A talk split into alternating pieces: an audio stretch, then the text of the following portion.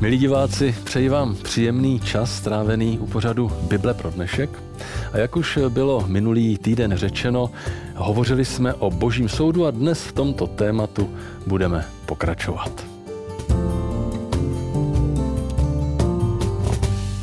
Povídat si budu s mým milým hostem, kterým je teolog Marek Hrastej. Vítám tě tady, Marku. Ahoj. První kapitola toho našeho studijního materiálu sobotní školy na neděli se jmenuje Očištění svatyně. Pojďme si na úvod říct, proč vlastně budeme mluvit o, o nějaké svatyni a jakou souvislost to vlastně má s poselstvím tří andělů. Já si dovolím takovou malou rekapitulaci. My tedy mluvíme o poselství tří andělů a o poselství toho prvního anděla teď speciálně, eh, které zní bojte se Boha, vzdejte mu čest, neboť nastala hodina jeho soudu.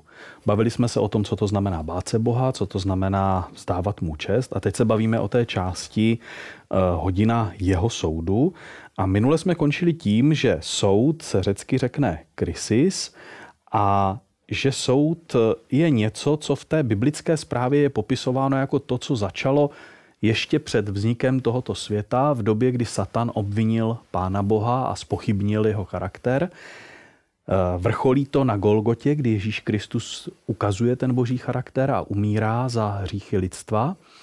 A celý ten příběh bude končit tím, když bude zničeno definitivně zlo a ukončen ten příběh toho zla v tomhle vesmíru. Eh, to je ten jeho soud, mluvili jsme o tom slovíčku jeho, a já jsem si to dovolil nazvat takový jako pohled z hora, pohled celkově na ten, na ten soud.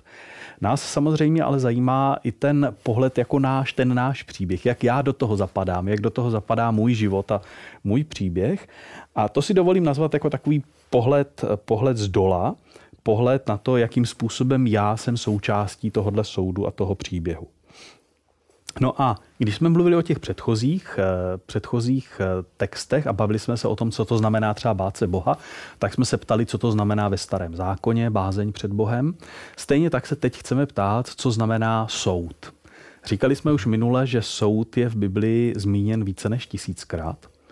A abychom to trochu zúžili, tak se zaměříme pouze na ty výskyty, kde se mluví o dni soudu. A tam, když bychom si pročetli starý zákon, tak nám tak nějak jako vyčnívá jedna, jeden eh, svátek židovský, který se jmenoval Den soudu právě, eh, nebo také Den smíření, nebo také očištění svatyně. A tím se právě dostáváme ke svatyni, a která nějakým způsobem by nám měla odhalit, co to znamená vlastně v tom pojetí starého zákona Den soudu, nebo očištění svatyně, nebo Den smíření. Mm-hmm. A tak pojďme do knihy Levitiku, podíváme se do třetí knihy Mojžíšovi, eh, kde se vlastně o tom dni smíření něco říká.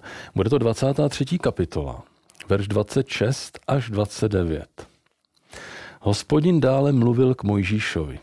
Desátého dne téhož sedmého měsíce bude den smíření. Budete mít bohoslužebné schromáždění. Budete se pokořovat a přinesete ohnivou oběť hospodinu. Toho dne nebudete konat žádnou práci. Je to den smíření, kdy se za vás budou konat smírčí obřady před hospodinem, vaším Bohem. Kdo se toho dne nebude pokořovat, bude vyobcován ze svého lidu. Den smíření, den soudu, očištění svatyně nebo vlastně taky hebrejský Jom Kippur. Eh, co se vlastně tento den všechno dělo a k čemu to sloužilo? Ono to je celkem podrobně popsáno v Bibli. Buď je to Levitikus 16. kapitola nebo 23. kapitola, takže eh, kdo to nezná, koho by to zajímalo, tak doporučuji podrobně si přečíst obě tyhle ty kapitoly. Já si teď dovolím jenom takové určité zjednodušení pro nás a pro ten náš výklad. A začnu teda ještě dřív, před, než je ten Levitikus 16 nebo 23, například v Levitiku 4. A začneme u nějakého takového prostého Izraelce.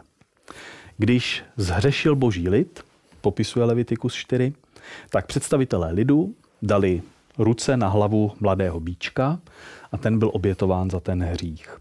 E, bylo to takové velice názorné, bylo to něco, co těm lidem mělo sdělit tu zprávu, že ten hřích je něco závažného. Že ten hřích je něco, co je v božích očích e, důležité a co má svoji váhu. A tak ten prostý Izraelec, když si ho tak použiju za příklad, viděl teda, že to zvíře umírá a viděl také kněze, jak bere do nádobky pár kapek krve toho, toho zvířete a odchází s ním do té svatyně. Svatyně eh, byla rozdělená na dvě části, na svatyni a svatyni svatých a ty byly oddělené oponou a on vzal trochu té krve a stříknul na tu oponu. A tohle to mělo svůj význam, protože to byl takový symbolický akt, který měl říct, že vlastně ten můj hřích eh, se symbolicky tím vkládáním rukou přenáší na to obětní zvíře.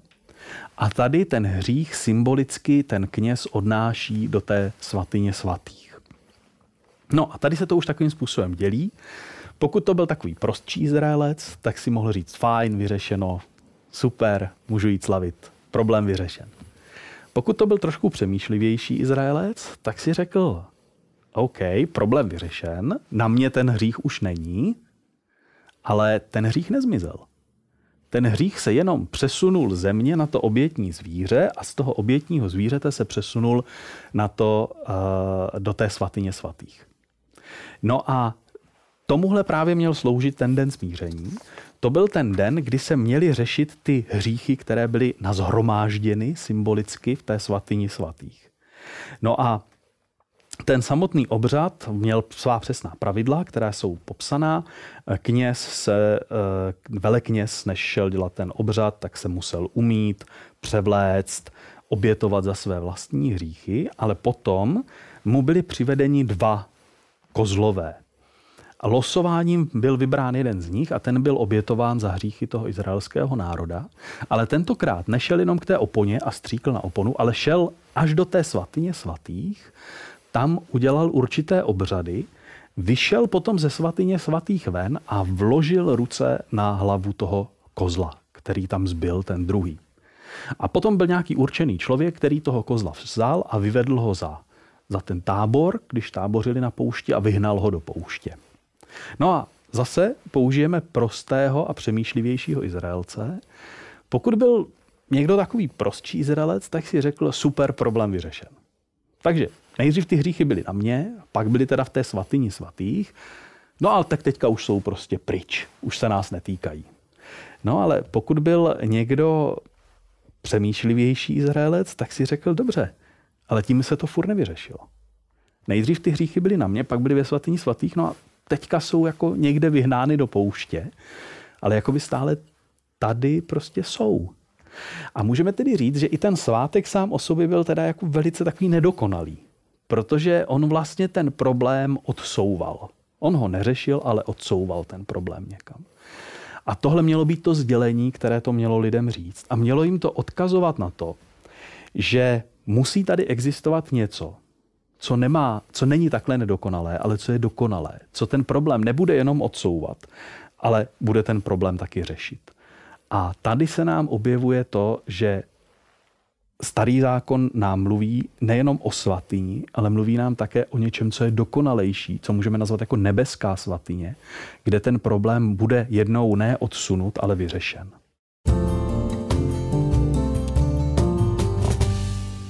Pojďme si přečíst v knize Daniel v 8. kapitole text, kde se také hovoří o svatyni. Je to velice zajímavé místo, verš 13. a 14.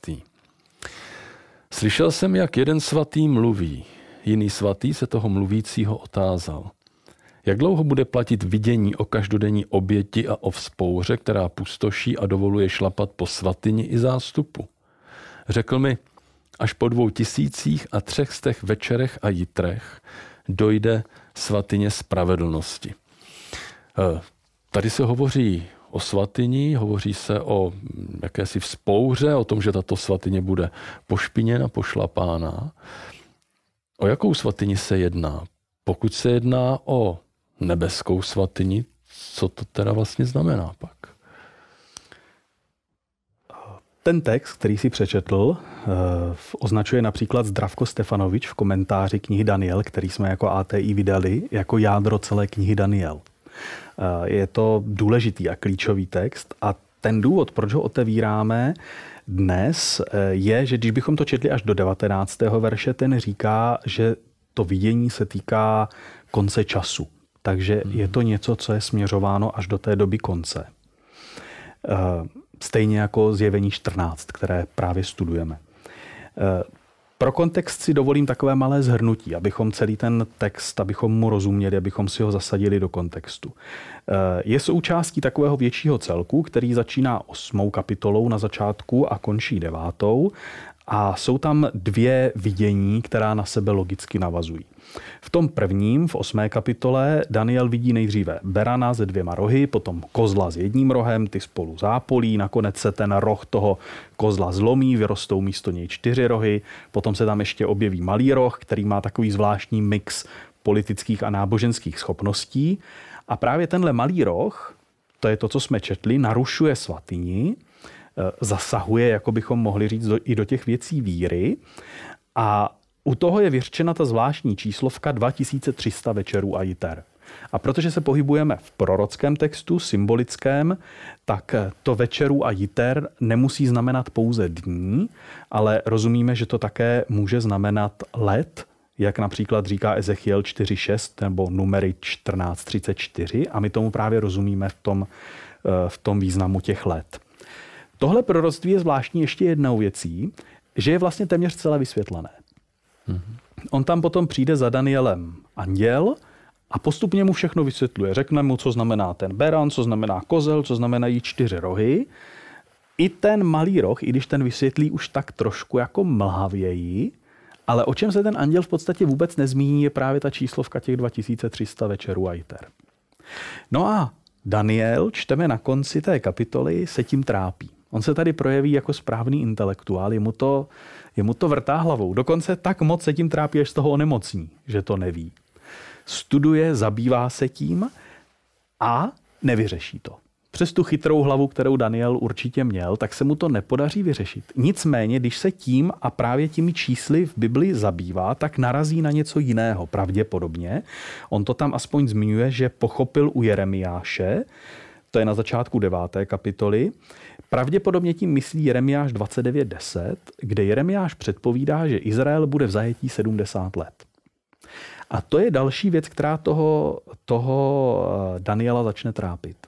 Protože on, když si to tak nějak spočítá, on, my úplně přesně nevíme, od kdy to počítat, těch 70 let. Ale každopádně Danielovi vycházelo v tom jeho počítání, že ten konec těch 70 let se blíží. A on vlastně nevidí kolem sebe, že by se to nějak mělo naplnit, to proroctví. Prostě nic se neděje. Eh, Jeruzalém je stále v troskách, eh, chrám není obnoven a tak Daniele trápí nejenom to, že nerozumí tomu pojmu 2300 večerů a jitera, ale trápí ho i to, že Jeruzalém je stále v troskách a že vlastně se nenaplňuje to, co on vnímá, že by se naplnit mělo. A tady právě někde začíná ta devátá kapitola, kde, anděl, kde Daniel se modlí a přichází archanděl Gabriel a začne mu vysvětlovat. A vysvětluje mu, odpovídá mu na ty jeho dvě otázky. Co je těch 2300 a jak to bude s tím jeho vyvoleným národem, jak to bude s tím jeho národem, jehož byl Daniel součástí. A Dan, Archanděl Gabriel začíná tím, že jeho lidu je odděleno my tomu rozumíme tak z těch 2300 večerů a jiter je mu odděleno 70 týdnů. Když to teda vynásobíme, 70 týdnů krát 7 dnů, tak se dostáváme k číslo 490. Rozumíme tomu v tom prorockém počtu, tedy 490 let. No a potom nám tedy zbývá určit, od kdy to vlastně počítat. E, těch datumů, od kdy bychom to mohli počítat, je víc. Ale asi takový nejvíc explicitní je rok 457, což byl rok, kdy byl vydán dekret, který umožňoval Izraelcům nejenom návrat do zaslíbené země, což umožňovaly i některé ty předchozí dekrety, ale také plnou obnovu náboženského života. Což je vlastně to, co toho Daniela trápilo. Jeho trápilo, že bohoslužba byla zastavena, že chrám nefunguje. No a když tedy připočítáme 490 k roku 457, máme tam uprostřed jakoby ten rok nula, takže musíme se přes něj přepočítat, tak se dostaneme do roku 34. Archanděl Gabriel říká, že v polovině toho posledního z těch 70 týdnů bude zahlazen pomazaný. A my se naraz díváme na úžasný text, který vlastně na rok přesně popisuje 500 let předem, rok, kdy Ježíš začal vařejně působit, rok, kdy byl Ježíš zabit na Golgotě, i rok, kdy byl ukamenován Štěpán a křesťané v důsledku pronásledování museli nuceně opustit ten židovský svět a v důsledku toho se začalo křesťanství šířit do celého světa. Daniel je logicky fascinován touhle částí, protože to mluví o tom jeho lidu, o tom jeho národu a toho samozřejmě zajímá. Až nám jakoby v tom trochu zapadne, že z těch 2300 večerů ITER jsme se zatím bavili pouze o těch 490 ale to proroctví ještě někam dál pokračuje. A pro ty další roky platí to, co řekne Gabriel Danielovi v Daniel 8.26. Vidění o večerech a jitrech, jak ti bylo povězeno, je pravdivé, ty pak podrž to vidění v tajnosti, neboť se uskuteční za mnoho dnů. Mm-hmm. Ten náš text hovoří o tom, že za 2300 dnů dojde svatyně spravedlnosti.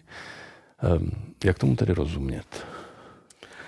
Když jednoduše přičteme k tomu roku 457, od kterého jsme počítali těch 70 týdnů, tak když tam nepřipočteme jenom těch 70 týdnů, ale celých 2300 let, tak se dostaneme do roku 1844.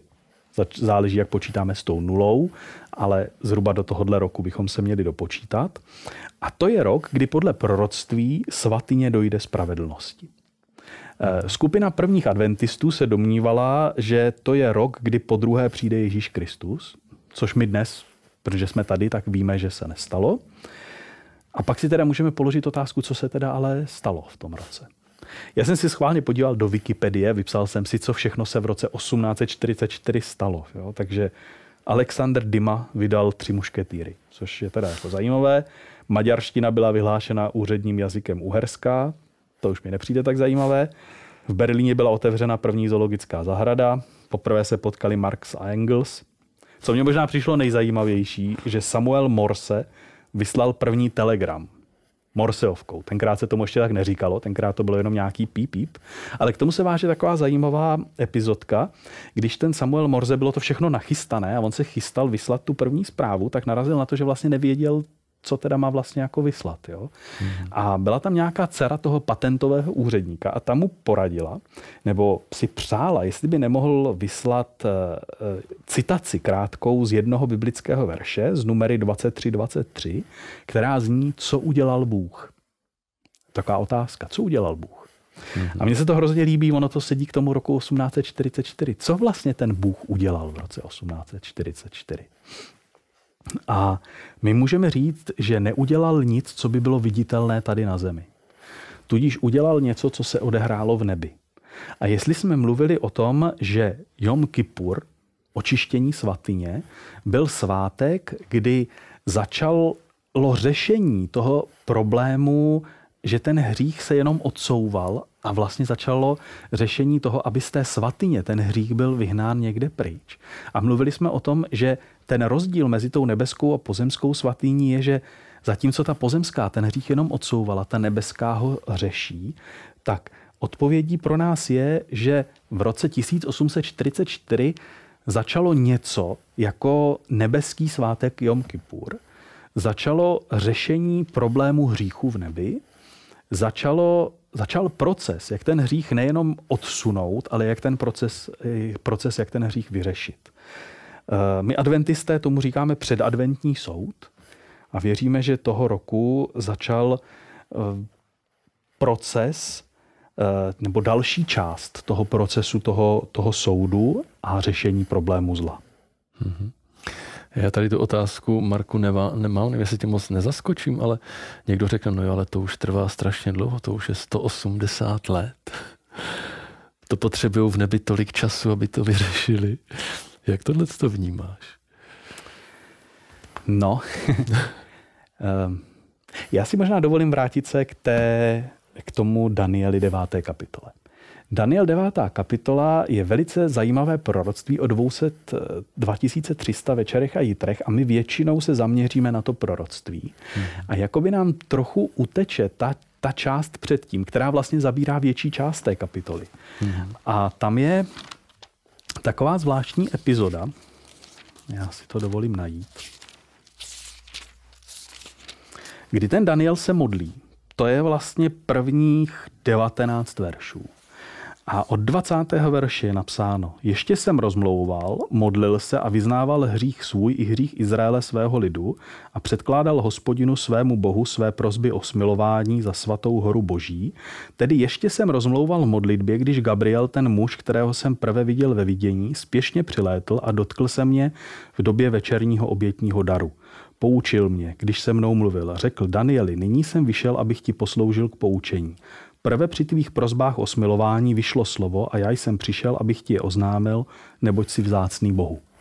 A já tenhle ten text mám hrozně rád. Protože to vlastně říká, že Daniel se modlil.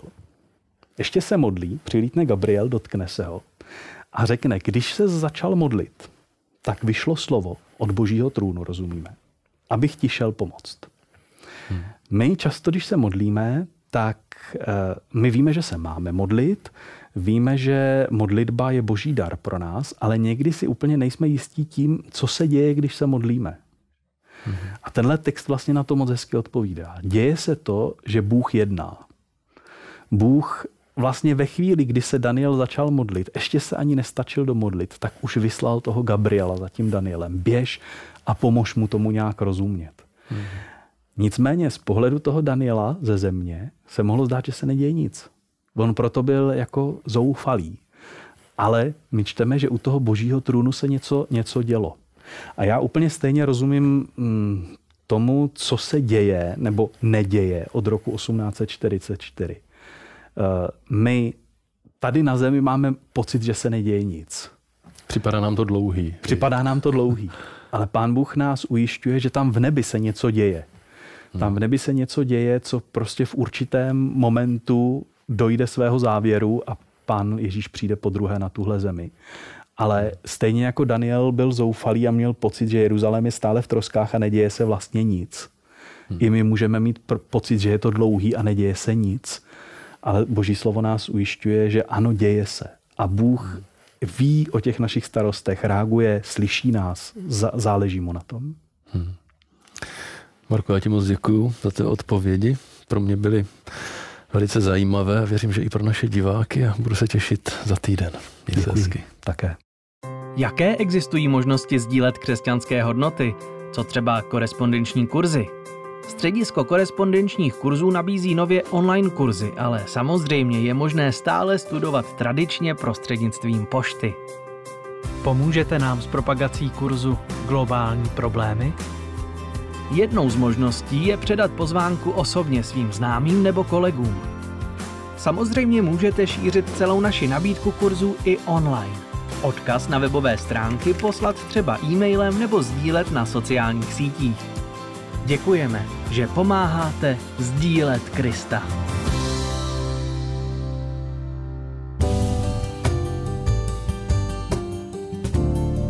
O svatyni a to i o té nebeské hovoří texty Bible. Není to něco, co bychom si domysleli a nějak upravili.